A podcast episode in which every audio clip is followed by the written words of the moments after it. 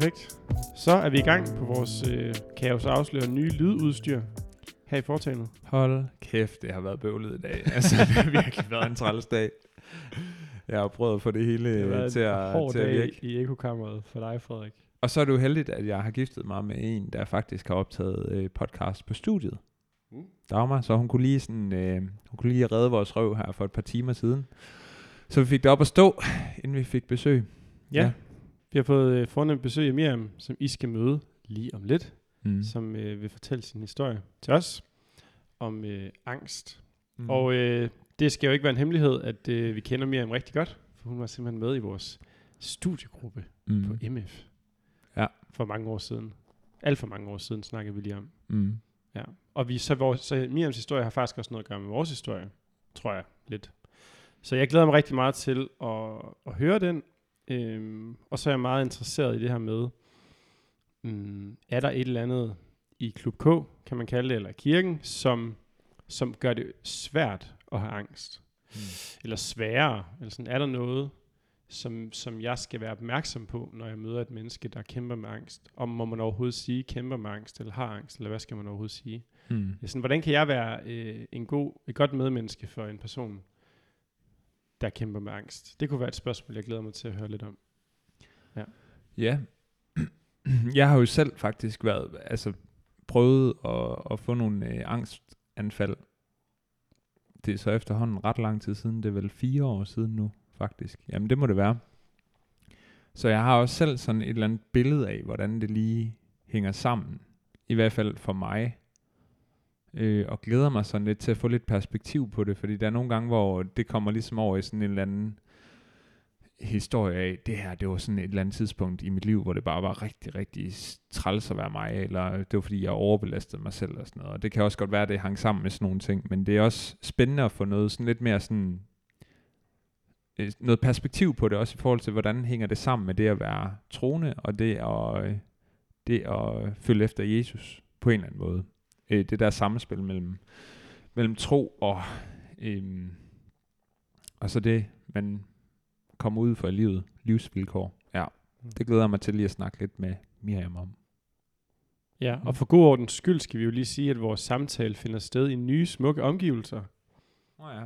I din nye lejlighed, Frederik. Simpelthen så Og Hvis vi herskabeligt, lige skal være lidt være. øh, podcastagtige, så kan vi sige, at vi sidder under en flot stuk med nogle Super lamper, der hænger ned over et langt spisebord fyldt med lækre øl og snacks og blomster på bordet. Så der er ligesom også en god stemning, fornemmer jeg. Der er virkelig god stemning. Ja. Og det er godt til en god samtale. Det er et rigtig godt grundlag, vi sidder i her. Ja. Det var bare det. Godt.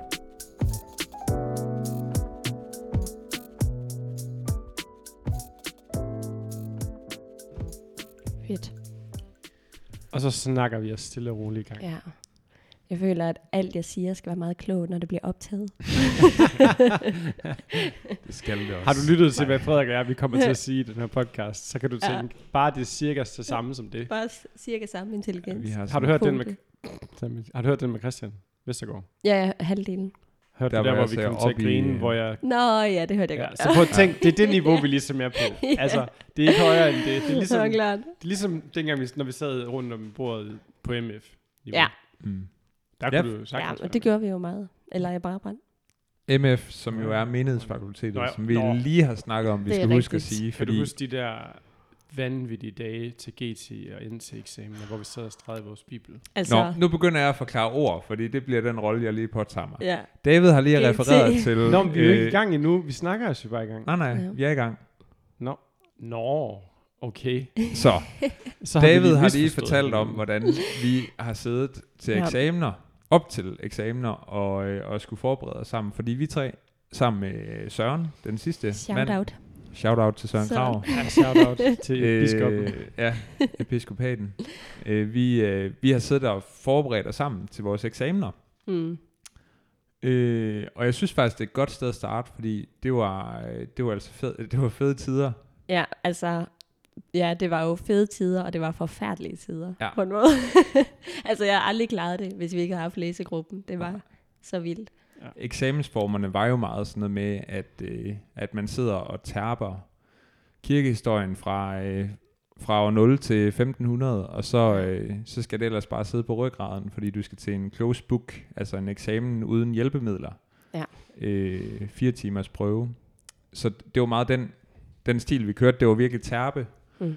Øh, så jeg kan godt følge dig det der med forfærdeligt og, og fedt. Det hang mm. På en eller anden måde sammen. Mhm. Ja. Mm-hmm. Ja, og man kan jo sige, at vores studiegruppeoplevelse sluttede jo faktisk med, at du valgte at tage overlov fra studiet, Miriam. Ja, Mm. det gjorde Og- det. Og det hænger jo nok også lidt sammen med det, vi skal snakke om i dag. Ja. Ja. Man kan måske Skal- Men jeg ved ikke, om du vil starte lidt tidligere end, end der. Ja, jeg skal lige det. introducere mig selv. Det må du gerne. Jeg hedder Miriam, og jeg er 28 år gammel. Bor i Aarhus med min mand Peter. Øh, og så har jeg jo læst teologi sammen med jer på menighedsfakultetet, og fik min bachelor i december 2020. Øhm, ja, og så og lige præcis, og så har jeg jo øh, så har jeg meget personlig erfaring med angst og stress, og I er, I er jo på en måde også lidt en del af noget af det, fordi at, at det også måske nogle gange kom til udtryk i studiegruppen. Øh, og specielt, da jeg gik ned med stress første gang, var lige, der var jeg jo i studiegruppen Mm. den sommer og sådan noget. Ja, så ja, så øh, det er sådan, Mm. det er mig. Det er der, vi starter. Ja.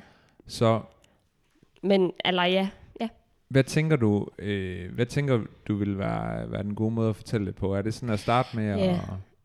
at, sådan, den første gang du ligesom på en eller anden måde mærker, at der, der sker et eller andet inde i dig, som ikke er det, der Ja. skal ske, eller hvad man kan sige. ja, altså, jamen, jeg har jo faktisk haft angst hele mit liv. Øh, jeg husker sådan første gang, jeg fik angst, der har jeg været 6 eller 7 år gammel, tror jeg.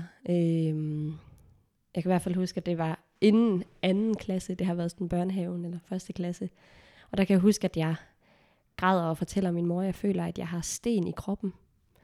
Og jeg kan sådan huske, altså jeg kan godt, når jeg snakker om følelsen, så kan jeg godt øh, genkalde den, eller ja, øh, at, øh, den her følelse af noget, der skuer på en måde, og sådan store kampesten, der skuer nærmest. Øh, ja, jeg ved ikke, ja.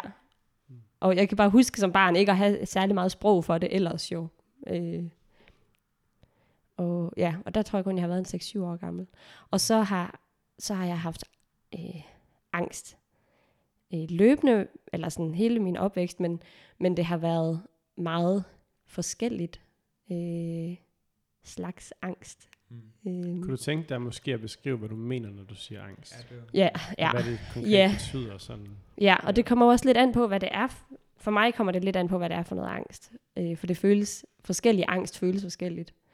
Så øhm,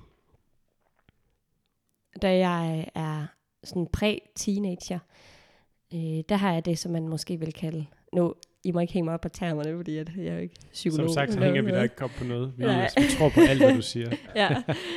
Jeg tror, man vil kalde det sygdomsangst, som er kan, øh, som man måske har, hvis man er hypokonter, hvor man sådan virkelig tror, man fejler noget alvorligt. Eller øh, det kan også bare være en specifik sygdom, man kan være meget bange for. Og for da gang jeg var teenager, der var det meget, øh, jeg var bange for at være psykopat, eller øh, skizofren. Så, så mm, ja, jeg havde, ja, det var den her følelse af, det var bare en meget, meget stor frygt for, at det her det kommer til at ske. Eller jeg er psykopat. Og så sådan en følelse af, øh, mm, inden, altså det foregår meget ind for, inde i min krop. Altså sådan i mit bryst eller i maven. Øh, Mm. ja, det kan godt være en nærmest en overbevisning om, jeg er psykopat, eller jeg har, eller jeg er skizofren. Øh, så jeg, der var mange år, hvor at sådan nogle film med psykopater og sådan noget, det kunne jeg, jeg slet ikke holde ud og se det, fordi det triggede ligesom Mm. den angst, ja. Så det, det kæmpede jeg med i nogle år, og det var i perioder, var det der meget, øh, og i perioder var det der ikke Mm. særlig meget. Øhm, og så havde jeg også, eller ja, og så, har, jeg- så tror jeg også, så har jeg også ligesom haft det, man vil kalde øhm, måske generaliseret angst, eller panikangst, som kom meget ud af det blå, øh, som kunne, altså det kunne bare komme lige pludselig, så kunne jeg få sådan en, og det var en anden følelse. Øh, det var mere, jeg tror, når man har angst, så, snart, så taler man om den her fight or flight Mm. mode, at kroppen ligesom går i den. Øh, hvor at enten så skal, ja, enten så skal jeg gøre mig klar til at kæmpe, eller også så skal jeg gøre mig klar, mig til, klar til at flygte. Øh, og så, så derfor sender kroppen adrenalin ud i hele kroppen, eller hjernen sender adrenalin ned i hele kroppen. Så man er ligesom er klar øh, til det, der nu skal ske. Øhm, men når at der ikke skal ske noget, så den her adrenalin, det bliver bare meget lige sådan uro. Mega meget uro, og jeg kan ikke, adrenalin, jeg tror, det er noget med, at man, man får det ud gennem, altså at bruge sine muskler og sådan noget. Men når man bare sidder i en situation, det kunne være oppe i skolen for eksempel, eller, øh, og man får sådan et rush, så er det bare, jeg, jeg kan ikke få det ud af min krop, så det, det er nærmest, øh, øh, øh, det er jo en ubehagelig uro eller spænding, som bygger sig fuldstændig op, og som sætter sig som en knude, måske i brystet eller i maven. Eller, øh, ja, og så, ja, så det, det kunne jeg få. Og så havde jeg også, det var sådan, da jeg var teenager, og ja, på efterskole, der kunne jeg godt få det, som vi kaldte derhjemme i hvert fald, kaldte sådan osteklokken, som var, det var sådan en følelse af, hvis I forestiller jer at have sådan en klokke over hovedet. Mm. Det var faktisk, faktisk efter, først efter jeg er blevet voksen, det er gået op for mig, at en osteklokke jo ikke er en normal klokke. Jeg ved ikke. Jeg har altid i mit hoved bare tænkt, det var en... Altså, det er sådan en Så- ting, eller et eller andet, der kommer ned over osten. Ja, ja, præcis. Ja, det Ja. tror jeg er en rigtig osteklokke. Ja. Ja. Men øh, jeg ved ikke, hvorfor det skal være en osteklokke. Men øh, hvis I forestiller i hvert fald, måske bare lad os sige en normal klokke. er det i ja, mit ja, hoved. kirkeklokken, ja. ja. øh, ned over hovedet. Hvor at alting, det er som om alting er meget på afstand. Øhm, og alt, der kommer ind, alle sansetryk, der kommer ind og rammer klokken, det får det ligesom til at, at øh, runge, eller bliver sådan forstærket. Øh, så er det helt vildt svært at overskue. Og så var det som om, alle mine sanser kunne blive totalt skærpet. Så, skærpet? Mm. Mm. Det? Ja, så jeg og, føler, jeg hørte og så, øh, at alting var sådan... Så når man får alle sanseindtryk på samme tid ind, så er det enormt overvældende. Og så også meget, øh, så blev jeg bare mega svimmel. Altså det er som om det hele det rungede nærmest. Ja. Men den har jeg ikke haft, siden jeg var teenager, tror jeg. Mm. Så på den måde kan angst være, for mig har det været mange forskellige ting, og flere forskellige følelser. Ja. Og som jeg sådan bliver ældre, øh, så ændrer det sig også mega meget. Og jeg har overrækker, hvor at jeg stort set ikke mærker det. Altså, hvor jeg måske kan mærke noget en gang hver halve år. Eller, øhm, ja. Og øh, så bliver jeg volontør på en efterskole. Mm. Og der tror jeg, at jeg, der presser jeg mig selv rimelig hårdt, uden egentlig at være klar over det. Øhm, og tit, det har altid været sådan, hvis jeg blev presset, så blev min angst forstærket. Og der, der tror jeg, jeg presser mig selv ret hårdt. Så til sidst på året, øh, der har jeg meget angst. Og det er den her sådan, det generaliserede angst, vil man kalde det. Altså, det er ikke nødvendigvis sådan panikanfald, men det er den her meget store uro, som og sådan en følelse af en sky nærmest, der, der er over hovedet, der, sådan, der kommer til at ske noget skidt, eller bekymring og uro, uden at man er bekymret for noget specifikt egentlig. Mm. Øh, ja, og det blev ligesom, så der, der prøvede jeg bare at, at distrahere mig selv, når den kom, og ikke tænke så meget på det. Ja. Og så tror jeg, fordi så lige efter jeg har været volontør, så starter jeg jo så på menighedsfakultetet sammen med jer. Mm. Og det er jo bare, altså det er jo et øh, hårdt studie. Ja. Det må man bare sige. Mm. Det er det bare. det er altså Ja. ja. ikke, øh, ja, det er ikke altid nemt. Mm. Og jeg, jeg, jeg, jeg tror, jeg følte mig meget, eller det gjorde jeg, jeg følte mig meget kaldet til at skulle studere teologi. Altså, jeg synes også, det var enormt spændende, men jeg følte også, det er det, jeg skal. Mm. Og jeg føler også, at jeg fik det bekræftet et par gange i løbet af studiet. Øhm, men jeg kan huske det første semester,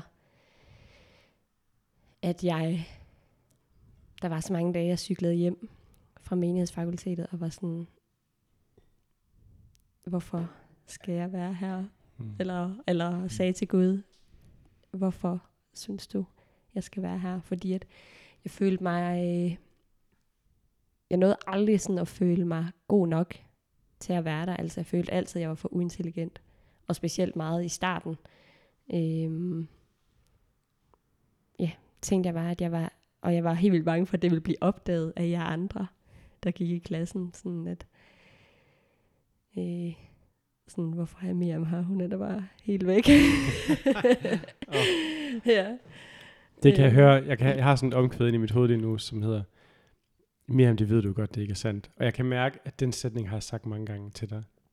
Ja. Eller sådan, det, Ja, så, ja. Jeg, så jeg lader være med at sige den igen. Ja. Nu gør jeg det så alligevel. Ja. Ja. ja. Jamen det, men øh, Mm. det var fuldstændig, altså fuldstændig den følelse, jeg også alt og altid tog hjem med. Mm. Sådan, altså hver dag, tror jeg. Og, og blev ved med at sige til Gud, jeg, Gud det, hvorfor det er så hårdt for mig. Jeg, jeg ser så meget ned på mig selv hver eneste dag.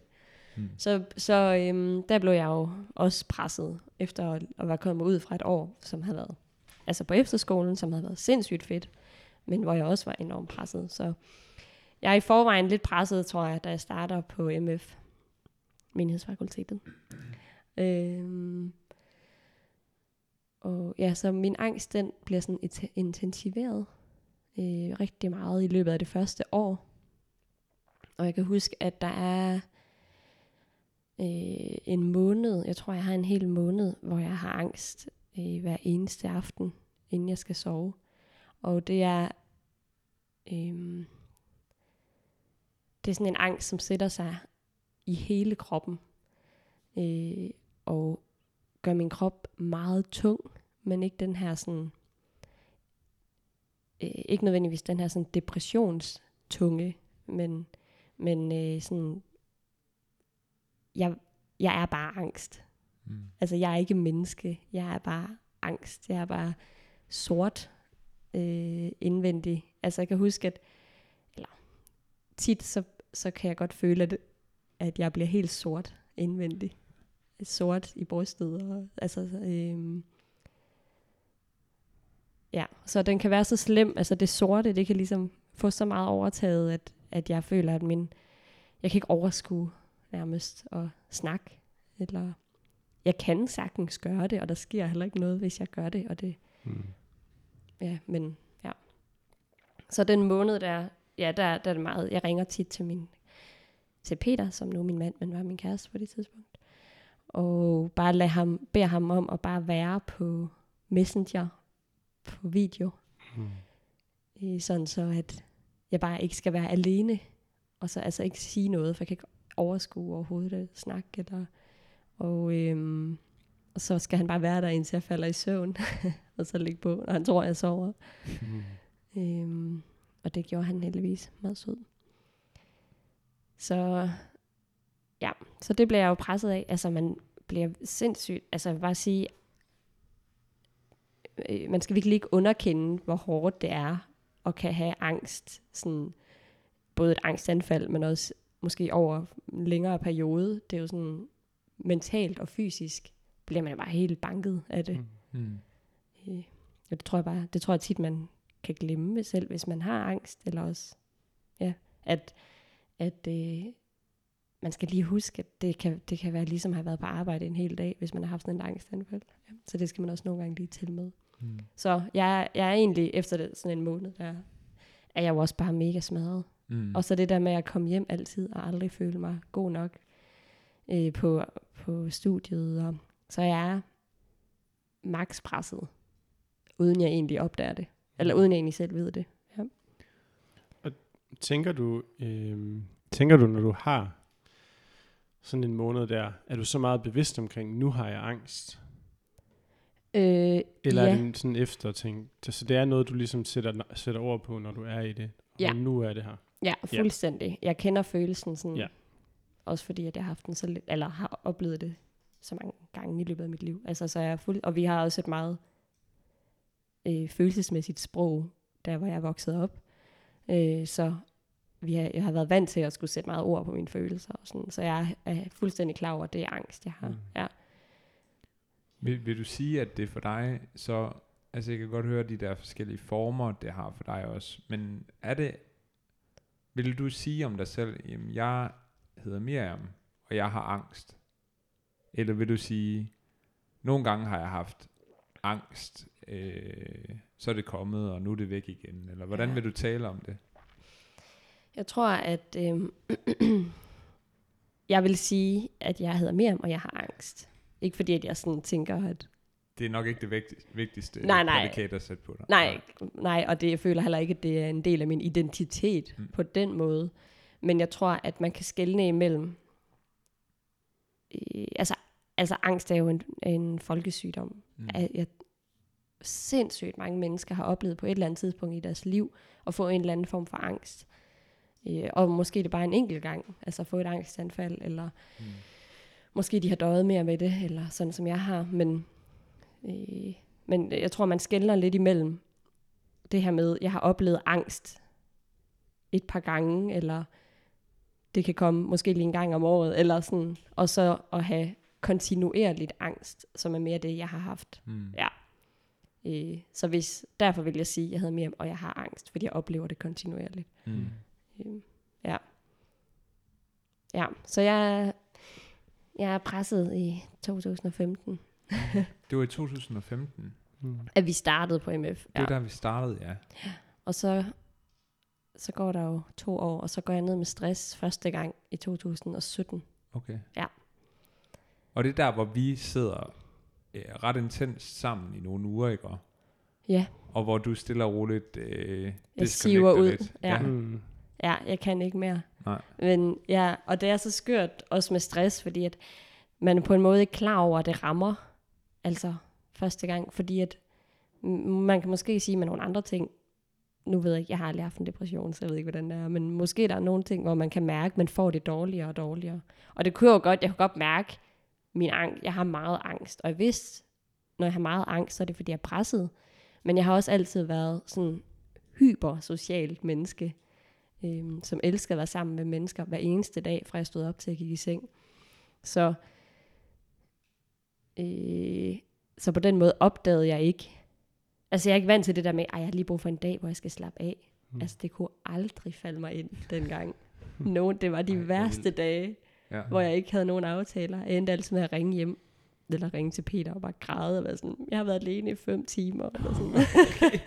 Jamen, jeg kunne ikke. Og det har jeg måske også sagt noget om, at jeg var lidt for Ja. presset. Ja. Mm. Øhm, ja, så, så, så jeg kan jo godt mærke, at jeg er presset, men fra at gå fra det, eller at gå fra det, og så til at være, at sige, nu jeg er ved at gå ned med stress, det opdager jeg bare overhovedet ikke. Hvem opdager det så? Øh, jamen, jeg, jamen, jeg ender jo faktisk med at næsten besvime på, jeg er på arbejde, jeg var ledsager for en, en handicappet mand, og vi er på tur, og så kan jeg bare mærke, at jeg får det mega skidt. Sådan, ja, jeg kan, jeg kan nærmest ikke bevæge min krop. Jeg tænker bare, hvad sker der? Og så får jeg så et sådan panikanfald, hvor jeg hyperventilerer. Og det har jeg ikke prøvet før. Øhm, og så ringer jeg til min far. Jeg er nede på dog 1. Mm. Ringer til min far, og han kommer og henter mig. Og øh, så derfra, så, så er jeg bare helt, altså sådan, dagene efter, jeg kan bare ikke noget, faktisk. Jeg, kan, jeg er hjemme med mine forældre, og jeg har to søstre, som har været nede med stress, begge to, og som var meget sådan, det er det, der er sket, og du skal gøre sådan og sådan og sådan. Så det var mega godt, men så jeg gør kun de ting, som jeg skal, eller ja, jeg går to ture om dagen, og, men det er mega hårdt de første par dage at komme op og få sko på, og, ja, komme ud af sengen. Og, men så laver jeg et, et fast schema, så jeg står op hver dag på samme tid, går i seng hver dag på samme tid, øh, spiser på samme tid, altså går de der to ture om dagen på en halv time hver, og det må det ikke være over en halv time. Øh, og det gør jeg på samme tid hver dag, og i fem uger, hvor jeg bare kører det der. Hvor jeg er sygemeldt, der er jeg så fuldtids sygemeldt. Mm. Øh, men det er hen over sommerferien, så jeg er fuldtids sygemeldt for det studiejob. jeg havde. Øhm, og bare alene faktisk i fem uger. Mm. Altså, fordi at de to piger, jeg boede sammen med, de var begge to ude. Der var ikke nogen hjemme. Så jeg var bare fuldstændig alene i fem uger og kørte det der. Jeg nåede sådan at se otte sæsoner af Friends. ja, øhm. Jeg husker som om, at jeg var forbi på et tidspunkt. Jamen det var du, men det var helt til sidst nemlig. Okay.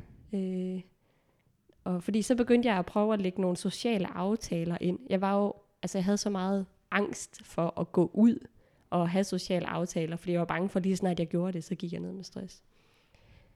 Øh, men så lagde jeg dem ind i skemaet. Okay, Mm. David han kommer fra det til det. Øh, ja. Og så begyndte jeg også på MF igen. Øh, da Efter sommer der? Ja. Okay. Så jeg var en sådan en sommer, jeg var sygemeldt. Og så var jeg så stadigvæk sygemeldt fra arbejde, men gik på studiet Mm. som fuldtid. Ja. Men, øh, ja. men jeg går så også ned med stress igen i januar 18, og igen i juni 18, og så igen i øh, oktober 19. Ja, hvor jeg bliver sygemeldt en måned ad gangen. Mm. Og Og, så, og det er så stress, kalder du det så nu. ja. Men det hænger vel sammen med din angst også? Eller Ja, ja. Og grunden til, at jeg også bliver, bliver ved med at gå ned med stress, det er fordi, at min angst, den bliver ved med at være meget slem. Så det bliver ved med at presse mig, så jeg får ligesom ikke rigtig en pause. Øhm, og så fordi, at jeg får det her sygdomsangst, som jeg stadigvæk har i dag, som øh, jeg bliver simpelthen så bange for at gå ned med stress igen. Altså fuldstændig panisk. Så det er stadigvæk ved at lære, og øh, ikke lade det påvirke mig så meget. Mm. Ja. Fordi ellers så har jeg levet meget efter nogle faste regler. Jeg må ikke lave noget tre dage i træk, for eksempel, fordi så er jeg bange for at gå ned med stress. Eller som, det lyder helt psycho, men, men ja. Ja. Det lyder egentlig meget sundt, sådan som jeg lige hørte. Ja, men det er jo Altså- sundt, hvis det kommer fra et sted fra, hvor jeg kan mærke, det er fordi, det er det, jeg har brug for. Ja. Men når det kommer fra et sted fra, som er, det er bare fordi, at jeg er mega bange for at gøre Nå, andet. Ja. Ja. Øhm, Miriam, du nævnte øh, de der gange, du cyklede hjem fra MF, øh, Menighedsfakultetet. Vi kan nok godt kalde det MF fra nu af, nu ved Mm. folk godt, hvad det er. Øh, at du snakkede med Gud og sagde, Gud, hvorfor skal det her være så hårdt? mm. Øh, jeg har bare rigtig meget lyst til at høre dig til, hvordan din angst påvirker din tro på Gud. Jeg, tænkte, jeg kan huske, jeg tænkte så meget tit på den sang Oceans, øh, da jeg cyklede hjem, fordi at jeg har været på øh, Disciple Training School, DTS, med Mm. Youth with a Mission i USA. Og øh, der sang vi den sang mega meget, og så gentog man bare det her omkvæd sindssygt mange gange. Take me deeper, where my feet could never wander. Nej, hvordan er det? Sådan noget den Det er sådan noget med, at jeg kan ikke bunde. Tag mig Ja. derud, hvor jeg ikke kan bunde, fordi jeg ved, det er der, du er, Jesus. Mm. Og jeg kan bare huske, at jeg cyklede hjem og var sådan, jeg mener det ikke, jeg mener det ikke, jeg mener det ikke. Oh. Altså jeg var sådan, ikke dybere nu, ikke dybere nu, ikke dybere nu. Øhm, og specielt den måned, der i, i løbet af første semester, hvor jeg havde angst hver eneste aften. Øh, har I set, øh, har I så i det teaterstykke Ordet? Mm. Nej, Jeg har jeg så det desværre det nylig her, ja. Okay, teaterstykket. Ja. Kører det stadigvæk? Det er lige gået i gang igen. Ja. Det er Tag ind og se det, alle jer, der lytter med. Ja, Ja. ja, det er så sindssygt godt. Ja. Nå, men der er ham, grundvianeren, øh, han har, ja, ja, han har mistet, eller han har en søn, som er psykisk syg, og han har en, en svigerdatter, som, det er spoiler alert, men som føder et dødfødt barn, og som også så jo faktisk dør. Mm. Og han, jeg kan bare huske, han står på et tidspunkt øh, yderst sådan på scenen, så står han og siger, ikke mere nu, Gud. Ikke mere nu, please, ikke mere nu, Gud. Og det minder mig bare sådan om de aftener, altså specielt den måned, jeg lå hver aften og havde så meget angst.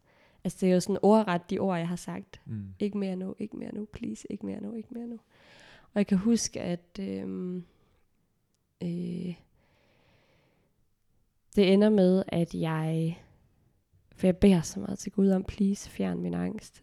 Men det gør han ikke. Altså, og jeg kan huske, at det ender med, at jeg er sådan, "Men så kan jeg jo bare ikke stole på dig.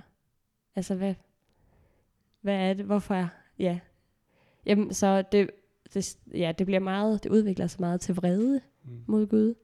Hvad er det, du vil, eller hvad, hvad, skal, altså, hvad skal jeg med dig? Og så til øh, mistillid mega meget.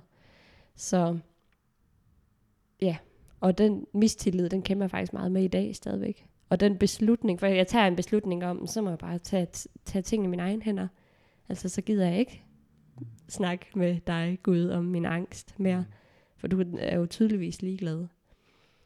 Øhm, og det gør noget ved ens Guds relation, hvis man ikke har tillid. Og det kan jeg mærke, det var, det var tilbage i 15. Og den beslutning, den kan jeg stadigvæk mærke rigtig meget i dag. Ja. Så nu, nu er jeg et sted, hvor at jeg prøver at bygge min tillid til Gud op igen. Øhm, og det er sådan, hvad jeg prøver at inddrage ham lidt mere, og lade ham være lidt mere en del af, af min angst, Mm. når jeg har det. Og sådan, Jeg har lige lyst til at byde ind her, fordi du, du siger simpelthen, altså det, det er som taget ud af min oplevelse selv ja. med angst, Ja. det du fortæller om her. Også oplevelsen med Gud, og oplevelsen af, at, at jo desto mere mørke, du, du sætter simpelthen nogle ord på, som jeg bare hele tiden har brugt om det selv også. Det her med mørke og sorthed mm. over for hvidhed og lys. Mm. Altså der er et eller andet med det der med sådan, med, med det dunkle og det mørke, som handler vildt meget om angst, Ja. om at komme ind i det rum. Ja. Og så har vi jo lært, at øh, i vores søndagsskoler, hvad har vi, at Gud han er os særligt nær, når det er svært. Eller det, det er i hvert fald noget, jeg har i hovedet, at det, det, det er sådan, jeg godt kan lide at tænke det. Mm. Og så er det bare helt ekstremt at opleve, at når det er allermest mørkt, så er der bare ikke hul igennem. Ja. Det er virkelig en ekstrem følelse for dem, Ja. der har prøvet det. Mm. Øh, ja, Mm. det, Ja. det havde jeg bare lige lyst til at byde ind med. Det resonerer Ja. fuldstændig med min oplevelse af det der Ja. ja. med angst. Altså, det er jo bare en... Jeg oplevede det som en kæmpe skuffelse. Mm. Altså, øh, og øh, blev ved med at opleve det. Jeg blev skuffet på ny igen og igen og igen. Fordi så kan jeg godt, hvis øh, jeg skal på arbejde eller et eller andet, og har en, en dag eller en periode, hvor jeg har meget angst, så har jeg oplevet at sige, Gud, kan du ikke bare sørge for, at jeg ikke har angst, mens jeg er på arbejde? Og, og det er jo ikke, ja, næsten alle de gange, jeg har sagt det, så føler jeg, at min angst er blevet dobbelt så slem, mens jeg har været på arbejde. Altså, det, så, og så den der skuffelse over, altså så nu er det sådan, altså jeg tør nærmest ikke sådan at bede den bøn, fordi jeg føler, at det bliver helt sikkert værre, hvis jeg beder den bøn. Øhm, selvom at det jo ikke, umiddelbart kan jeg jo godt tænke, det er Gud, der har givet mig værre angst, mens jeg har været på arbejde. Men øh, Mm. ja, jeg ved ikke, Mm. det har i hvert fald heller ikke virket. Men det er jo, ja, ja. Altså det er jo, ja, Mm. Og der, der tror jeg, jeg tænker, at det er ret interessant, du så også bruger det her med, at du siger, du nu er du i gang med at genopbygge øh, tillid til Gud. hmm, Og fordi et sted, hvor jeg måske tænker, eller i min egen historie, der har det handlet mere om øhm, en skuffelse af, at den forestilling, jeg havde om, om, om hvad Gud ville gøre i en given situation, den ikke, egentlig ikke var det, der Ja. så rent faktisk skete. hmm, Og så måtte jeg gribe til, øh, altså fordi min tro, den har jeg. Det er ikke sådan noget med, at jamen, så, nu bliver jeg skuffet, jamen, så forlader jeg troen. Sådan, sådan har jeg, ikke, jeg har ikke en oplevelse af, at det overhovedet er en mulighed på den Mm. mm. måde for mig. Øh, fordi den der tillid, eller ja, måske er tillid ikke det rigtige ord, men den der tro er et andet sted for mig, end hvad sådan en oplevelse lige umiddelbart kan gøre noget ved. hmm, Selvom at det, altså det, det førte jo til ændringer i ens billede af, hvem er Gud. hmm. Øh, ja. Ja, ja, altså, jeg tror også, jeg har, heller ikke oplevet, at jeg så ikke troede på Gud længere. Men jeg besluttede mig bare for, nu tager jeg tingene i mine egne hænder. Mm. Øhm, jeg har så tit tænkt på det her citat med, at det er frygteligt at være i den levende Guds hænder. Og fordi det var bare, virkelig den oplevelse, jeg havde, og Mm. nogle gange kan have stadigvæk. Når jeg lagde tingene over i Guds hænder, så var det frygteligt. Mm. Altså, øh, sådan, jeg har nogle gange fået at vide, "Men kan du ikke hvile i, at du, at du er i Guds hænder? Det er sådan, jamen, jeg synes, det er frygteligt at være i Guds hænder. Mm. Hvis det er der, jeg er nu, så synes jeg, det er frygteligt. Mm. Øhm, ja. Så men jeg har, jeg har læst en bog af Timothy Keller, der hedder Smelteovnen. Har vi ikke alle det? Ja. jo. ja. Nå, hvad Ja. hedder den, siger du? Smelteovnen.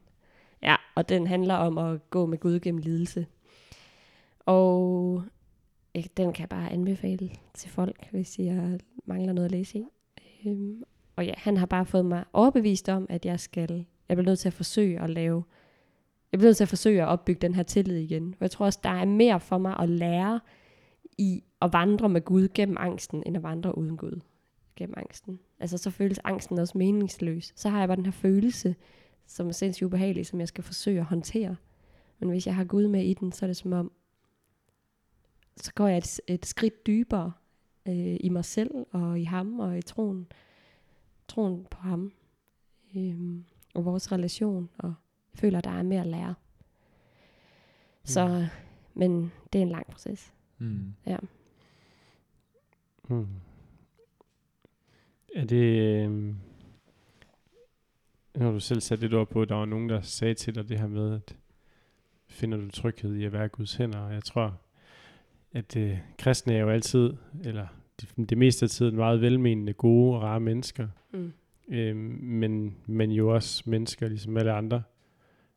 Hvordan øh, har det været godt at være en del af et kristen fællesskab eller kirken, som du nu er del af den med angst? Øh, er der nogle, nogle faregrupper i måder, man taler om ting, eller modsat nogle opmundringer? Øhm, jamen, jeg, jeg snakkede lige med Peter, min mand, om det. Øh, sådan, hvad, hvordan er det egentlig med kirken og, og i forhold til angst? Og, og øh, vi kom til at snakke om, at jeg, jeg, tror, at jeg tror, at der nogle gange godt kan være lidt en bestemt retorik i kirken, som ikke altid er så givende, men som, eller den er i hvert fald ikke givende, hvis den står alene. Øh, vi synger jo sange om, at øh, I'm no longer a slave to fear, I am a child of Mm. God. Mm. Øh, og jeg har sjovt nok Guds barn til at, at tatoveret på min ryg. Øh, men jeg er da virkelig en slave to fear nogle gange. Øhm, og jeg kan godt se, at det er en sindssygt god opmundring. Jeg tror, der ligger nogle gode opmundringer i nogle af de der sange. Jeg hørte også lige en anden, der hedder noget med... Nå, det kan jeg ikke huske. Men det er en helt song, sang, øh, hvor de, det er noget med, at jeg smiler af ulykken, fordi at det der, jeg ved, du er altså lidt ligesom Oceans. Jeg ved, det der, du er Gud. Mm. Og det, der, det er meget smukt, meget smuk tanke, og ja, når jeg går igennem noget hårdt, så lærer jeg virkelig Gud at kende, så bliver vores relation bare så stærk. Jamen, hvad hvis den ikke bliver det? Altså, den samtale skal vi bare lige så meget have. Mm. Øh, så på nogle gange, eller ja, på nogle måder, så føler jeg, at der godt kan være lidt med retorikken, altså omkring det. At vi har for stor fokus på, øh,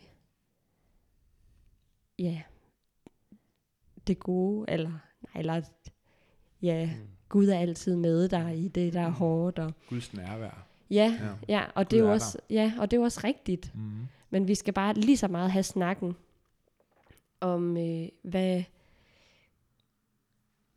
ja, hvad så når at,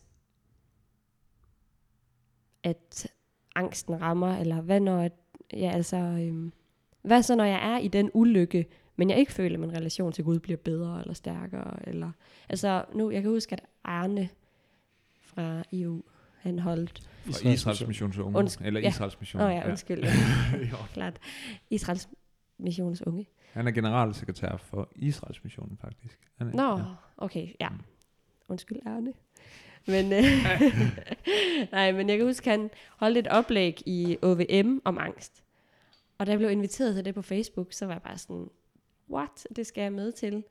Og det er det første og eneste i øvrigt oplæg, jeg nogensinde har oplevet, omhandle angst. Øh, og nu ved jeg ikke, men jeg har heller ikke lige oplevet sådan depression, stress. Vi har måske, vi er måske begyndt at snakke lidt om perfekthedskultur og sådan øh, pres udefra og sådan noget, men, men der, vi mangler så meget, meget mere om det der. Altså, øh, og for, også for at skabe et sprog om det, altså i kirken og i de kristne fællesskaber. Og, ja, det kan, det kan være enormt ensomt at, at lide af sådan nogle ting, for, øh, og specielt hvis man er i et fællesskab, hvor der slet ikke er et sprog for det. Mm. Altså så lyder det voldsomt, at sådan, jeg havde, jeg døjer lidt, jeg har lidt meget angst for tiden. Når hvis der ikke er noget sprog for det, så er det sådan, okay, ej, mm. hvad betyder det? Altså, hvad sker der? Ja, mm. vi skal sådan educate ourselves. Mm. Ja. Ja, og der er nok noget i det der med, at øh, jeg bliver lidt nysgerrig på, hvor ofte du fortæller folk, at du har angst. Og ja, hvordan de reagerer. Det behøver ikke bare være folk, der kommer i kirke. Det er måske generelt sådan, hvordan er det at fortælle andre mennesker at have angst, og hvad er de klassiske reaktionsmønstre, og hvad kunne du godt drømme om, var reaktionen? Mm. Øhm, jeg fortæller det ikke, øh, med mindre at, at det er nødvendigt, eller mm. at de, de har det også selv, eller at de lukker op for den samtale. Og ikke, det er ikke fordi, at jeg ikke umiddelbart tør, eller har lyst. Jeg tror bare, at... Mm, ja, jeg ved ikke. Det er ikke... Ja. Det er sådan... Hvad skal de bruge det til? Eller hvad skal jeg sige? Hej, jeg har, har angst. Eller... Ja, jeg tror, at de andre mennesker har også mange ting, de ikke fortæller mig. Mm. Eller... Ja, men... Så jeg fortæller det ikke sådan, når jeg kommer ind i noget nyt, eller ind i et nyt fællesskab, eller... Øh, så nej, men hvis det bliver relevant, altså hvis jeg har en periode, hvor jeg har meget angst, så kan jeg godt finde på at skrive. Vi havde lige selv her i sidste uge, og der skrev jeg, inden jeg har meget angst for tiden, så derfor ved jeg ikke lige, hvor meget energi jeg har i aften. Mm. Bare sådan en heads up. Og nu er det nogle mennesker, vi kender rigtig godt, så, og de kender mig, så der var ikke sådan, ja. Men jeg ved ikke, jeg synes, når jeg fortæller det, så er angst er lidt sådan en flyvende ting. Mm. Eller flyvende svæv, eller sådan man ved ikke rigtigt, hvad det betyder, hvad man skal... Sådan, nå, okay.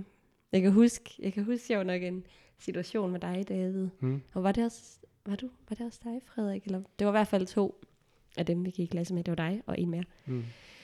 Hvor at, øh, det kunne godt have været dig. Mm. Øh, hvor at vi jo skal til Israel på studietur.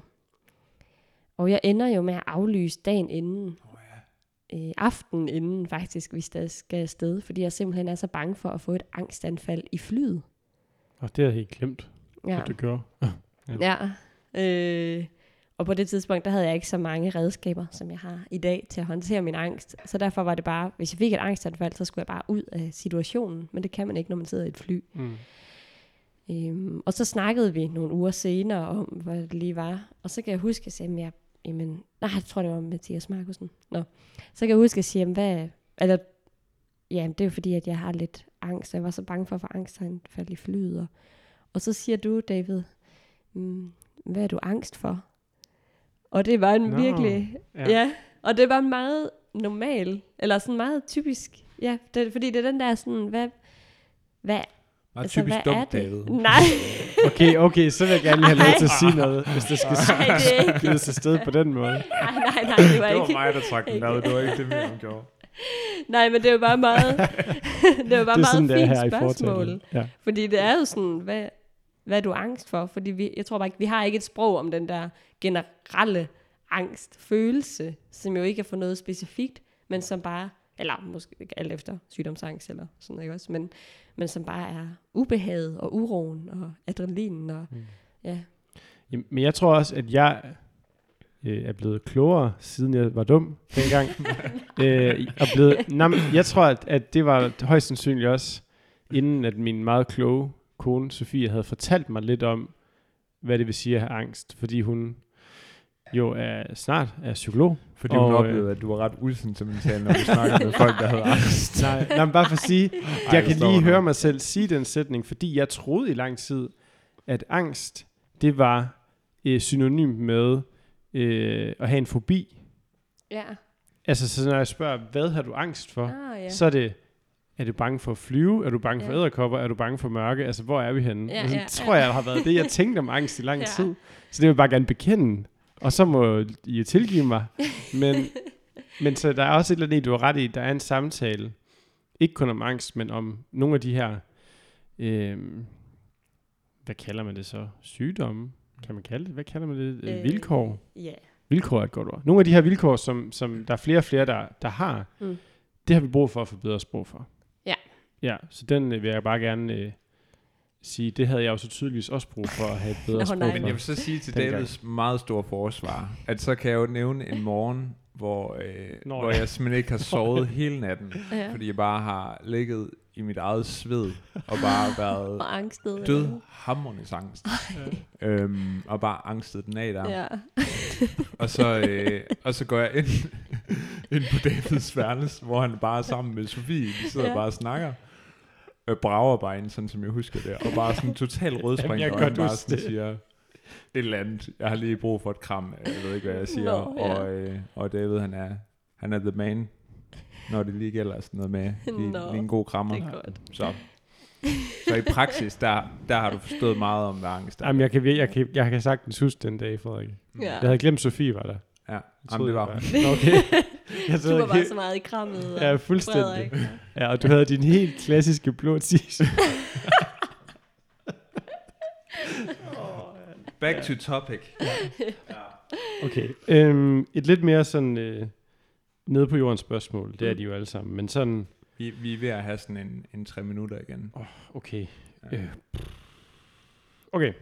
Så, øhm, så samler jeg bare to spørgsmål i et. Sygt. Ja. Okay. Så det er mest sådan et, et, et sådan, øhm, hvilke ord giver dig størst trøst og håb som en person, der har angst? Ja. Og det, det kan du kan vælge, om det skal være nogle fromme kristne ord, det kan også Mm. bare være nogle helt andre ord. Men sådan, er der nogle ord, eller et motto, eller et citat, eller et eller andet, sådan en tanke, som, som du lever af og vender tilbage til igen og igen? Mm. Øhm. Ja, jeg tror, at det er, nu, som sagt, har jeg jo brugt mange år på at ligesom tage det lidt i mine egne hænder, så jeg har ikke involveret Gud så meget i min angstrejse. Øh, men, øh, så, der, ja, så derfor er det ikke nogen helt vildt fremmor. Men jeg tror, at jeg har lært, at angst er ikke farligt. Ja. Og det tror jeg, det kan jeg godt gentage for mig selv, hvis jeg har, har meget angst. Altså, der sker ikke noget. Altså følelsen er ikke farlig. Det her det er ikke farligt. Øh, og det er ikke fordi, at nødvendigvis så bliver vi lettet, eller, eller, eller og angsten forsvinder ikke af det. Men øh, det er bare også for at minde mig selv om, at følelsen af, at der er et eller andet sindssygt farligt, som jo lidt er den her fight or flight, eller der er, der er noget, som er så ubehageligt-agtigt. Øh, eller kommer til at ske noget meget ubehageligt, eller whatever. Den, det passer ikke. Eller, ja, det er ikke farligt. Mm. Ja. Og det må jeg også bare sige til, hvis der er andre mennesker, som hører det her afsnit, eller som har haft meget angst, eller at det, det kan, det er ikke nemt at sige, eller det er, fordi man føler det ikke. Man føler det jo, at det er det, er det mest forfærdelige sted på jorden. Øhm, men hvis man kan lære, lære, at det ikke er farligt, så det var 100% det, der hjalp mig ud af min, det meste af min angst. Ja. Så Ja. har jeg ikke mere, når der er så kort tid tilbage. Nej. Ikke andet end Nej. taknemmelighed. Ja. For at du Det er deler med ham. Det var så lidt. Jeg tror, jeg tænker lige, øh, lige højt her øh, med dig, Miriam, og dig, David, at det her med, du nævner selv det her med lovsangskulturen, som sådan et eller andet, et sted, hvor det her, det virkelig kommer, øh, altså det, det, det kommer tæt på der, fordi der, der bliver sagt nogle sætninger. Der er ligesom mm. Nogle sætninger, der går igen. Mm. Og heldigvis så har vi en god, øh, nogle gode prædikanter i Danmark, der måske kan sørge for, at det ikke fylder så meget i forkyndelsen, det her med... Altså, vi, jeg kan da huske, vi har været på Jallerup en gang, hvor der simpelthen er en prædikant, der står fra scenen og siger, A person of prayer will never feel anxiety. Ja, det er jo Som en sætning. Det er jo en helt frygtelig sætning. Ja, det er jo og, en frygtelig sætning. Der var også sådan en, øh, en irettesættelse bagefter, så det var ikke sådan, fordi det okay. Bare fik lov til at stå. Men, men den her øh, ting, og den kan godt ligge i lovsangene også, fordi i Mm. lovsangene, der får det ligesom lov til bare, der er bare fripas mm. Mm. nogle gange, lidt, Ja. føles det som. Ja. Er noget af den her sådan, den her øh, idé om, at jamen, hvis vi bare følger efter Gud, jamen, jamen, altså, så er der ingenting, der Mm. kommer til at påvirke dig og dit liv. Øhm, og jeg synes, det er fedt, du tager det med, fordi jeg synes Mm. faktisk, det er, en, det er vigtigt at, øhm, at kæmpe for at sige, jamen, den der sætning i den der lovsang, Mm. den synger jeg bare ikke med på. Mm. For det er bare ikke sådan, det føles. Mm. Det er ikke sådan, det er at være mig. Det er ikke sådan, det er at være kristen. Øhm, og det er der brug for, at vi er nogen, der gør. Altså, ja. Så jeg synes, det var, det var virkelig inspirerende sådan at høre en, der havde tænkt over det. Og, Det var godt. ja, det ved jeg ikke, om du har nogen kommentarer til. Ja. Nu var det bare Jo, men et det er- statement. ja. Jamen, det er meget nemlig fuldstændig den oplevelse. Altså, hvor jeg godt kan være sådan, jamen, jeg synger ikke med på, at I'm no longer a slave to fear, eller fordi at det er bare ikke den. Og som sagt, så synes jeg, altså, at det er jo, en- det kan være meget smukt, og nogle fine formuleringer. Det er bare så vigtigt, at vi husker, der er også en anden side af de der ting. Mm. Så øh, ja, det er ikke altid, det er ikke altid sådan, det ser ud i praksis. Nej, det kan godt være, at det, det ser sådan ud i det poetiske, eller, men øh, virkeligheden kan godt være noget andet. Mm. Og det synes jeg kunne være enormt spændende at have snakke om, og, og åbne op for en samtale generelt i kristne sammenhæng. Og, ja. Nu runder vi jo også lidt af sammen her, eller hvad?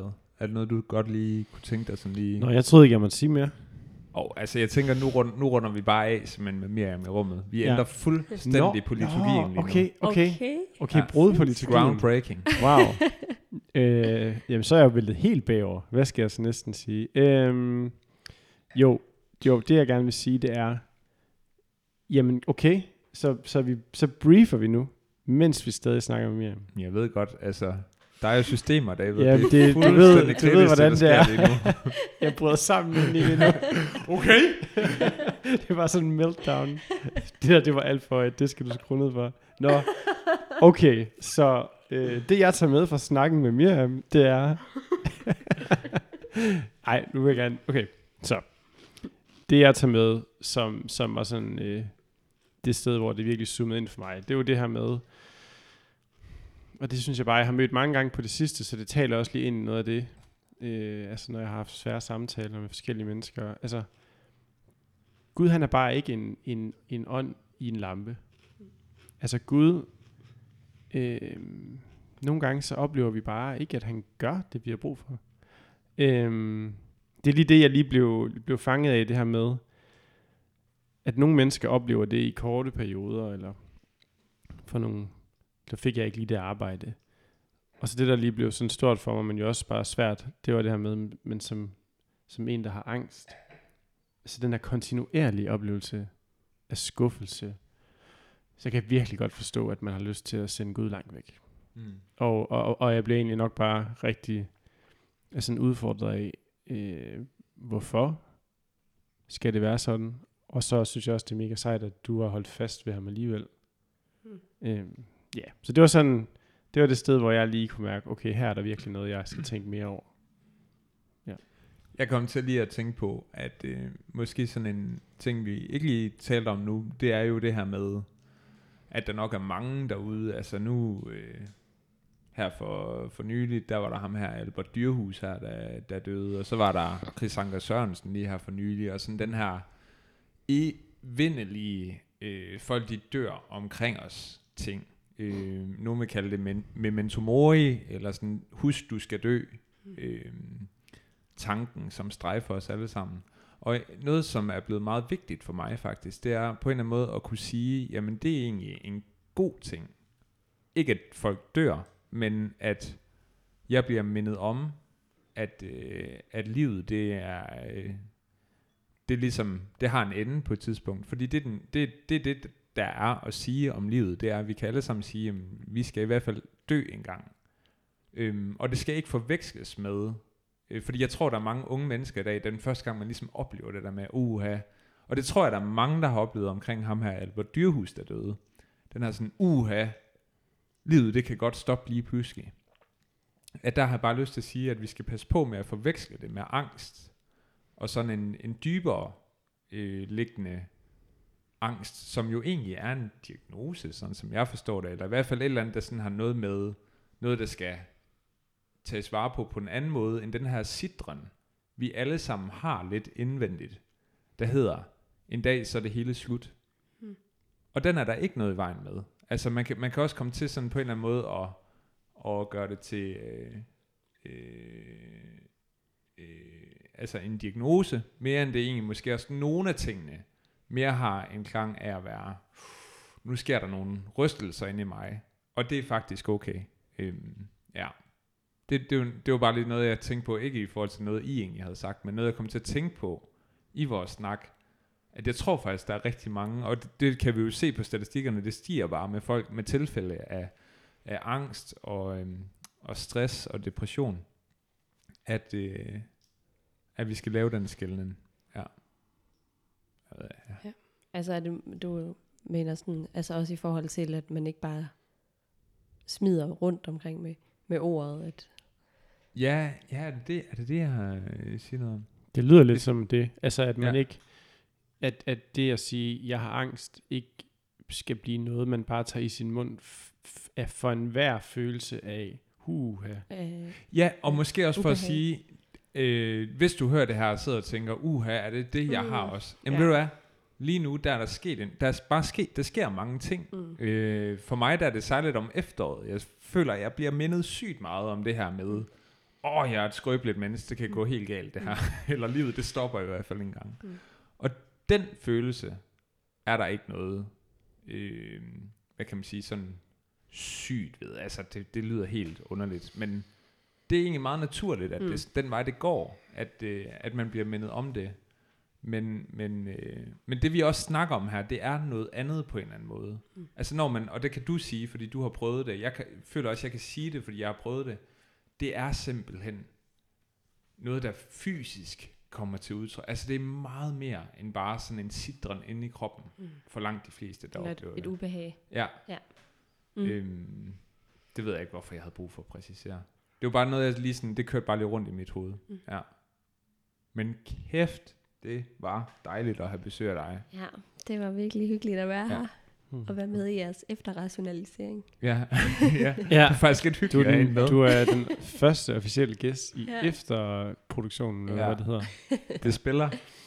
Det jeg kommer max. til at være så træt af mig selv, når jeg hører det, fordi jeg lyder, kommer til at lyde fuldstændig åndssvag. Men det er fint nok. Hvorfor? Jamen, det ved jeg ikke. Synes, du lyder fint, David. Du lyder dejligt. dejligt. tak. Nej, lad os bare slutte det her, ja. inden jeg siger flere ting. Hej. Øh, hej.